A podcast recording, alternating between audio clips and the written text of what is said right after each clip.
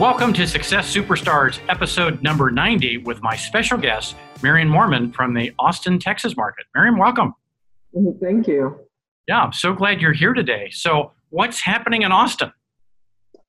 It's still busy in Austin. So, uh, I think uh, this is a great area. There's so much coming here. So, I think it's going to be good for a while still. It's a, it's a great place to be in real estate.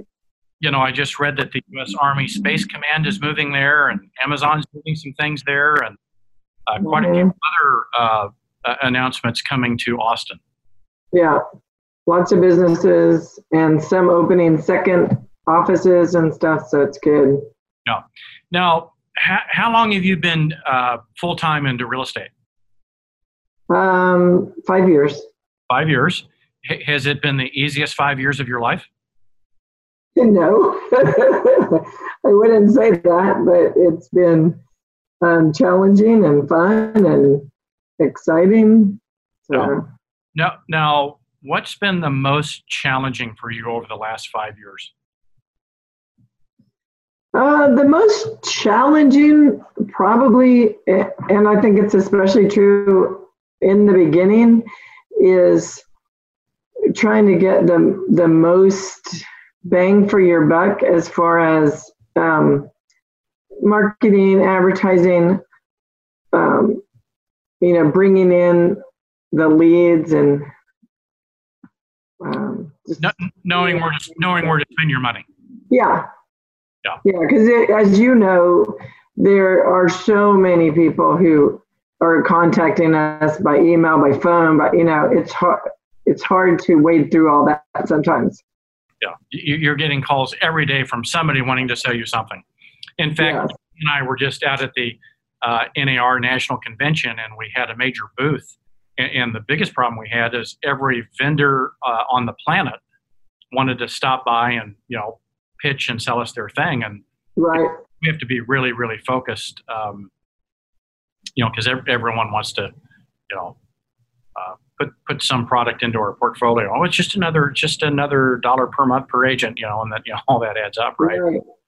Um, yeah. So, so, in the last five years, uh, you obviously started out at ground zero. Um, how have you developed your business? What what's your biggest lead source, and and how did you nurture that?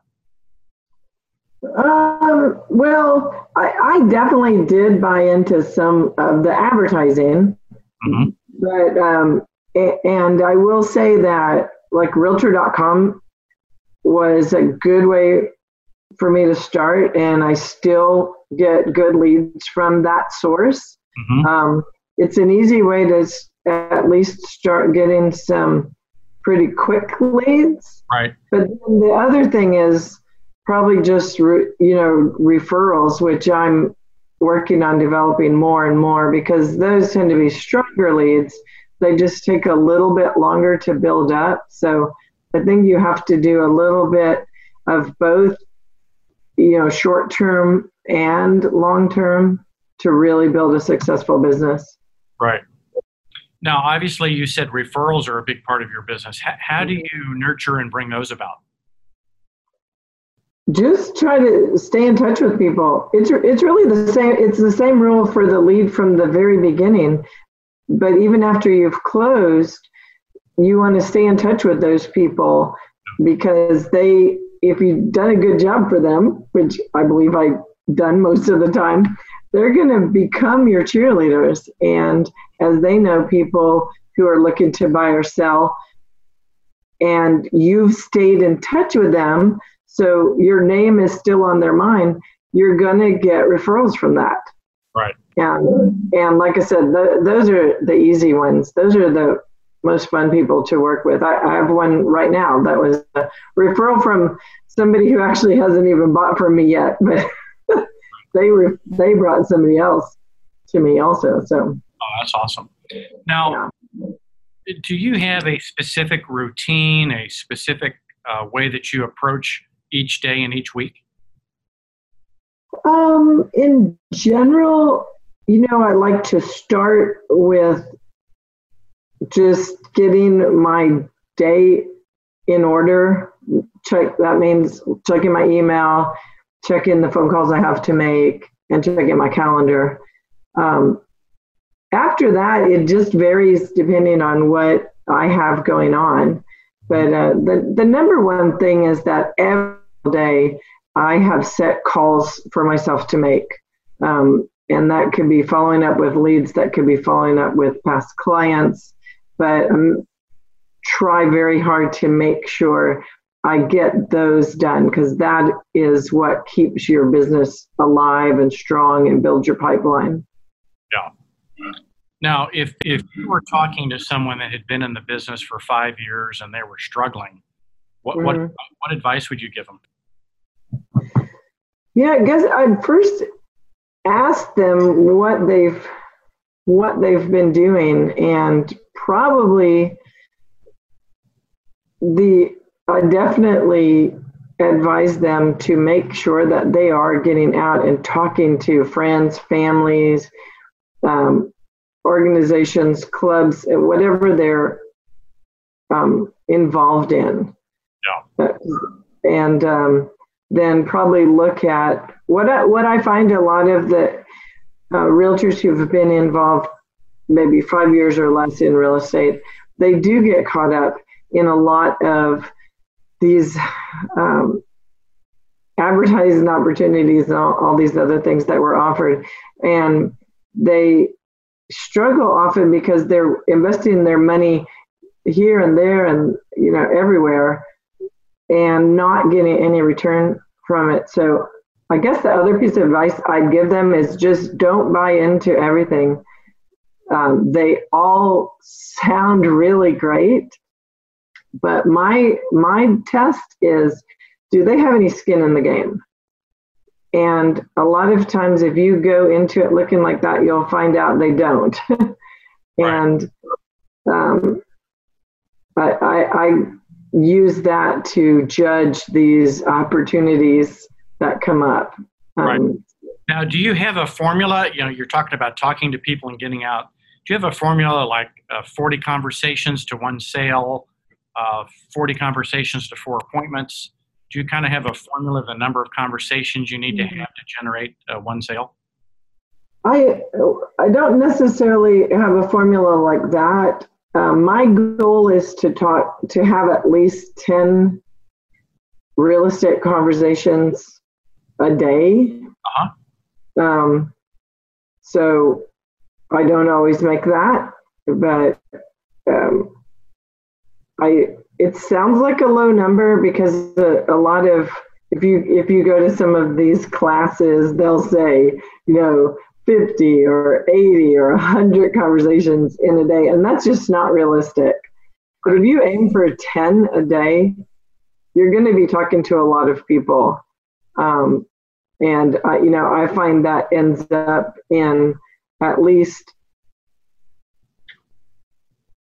five or six strong um, potential transactions in a month. Now, yeah. How do you how do you create those conversations? Is that by Facebook, by X, by LinkedIn, by coffee?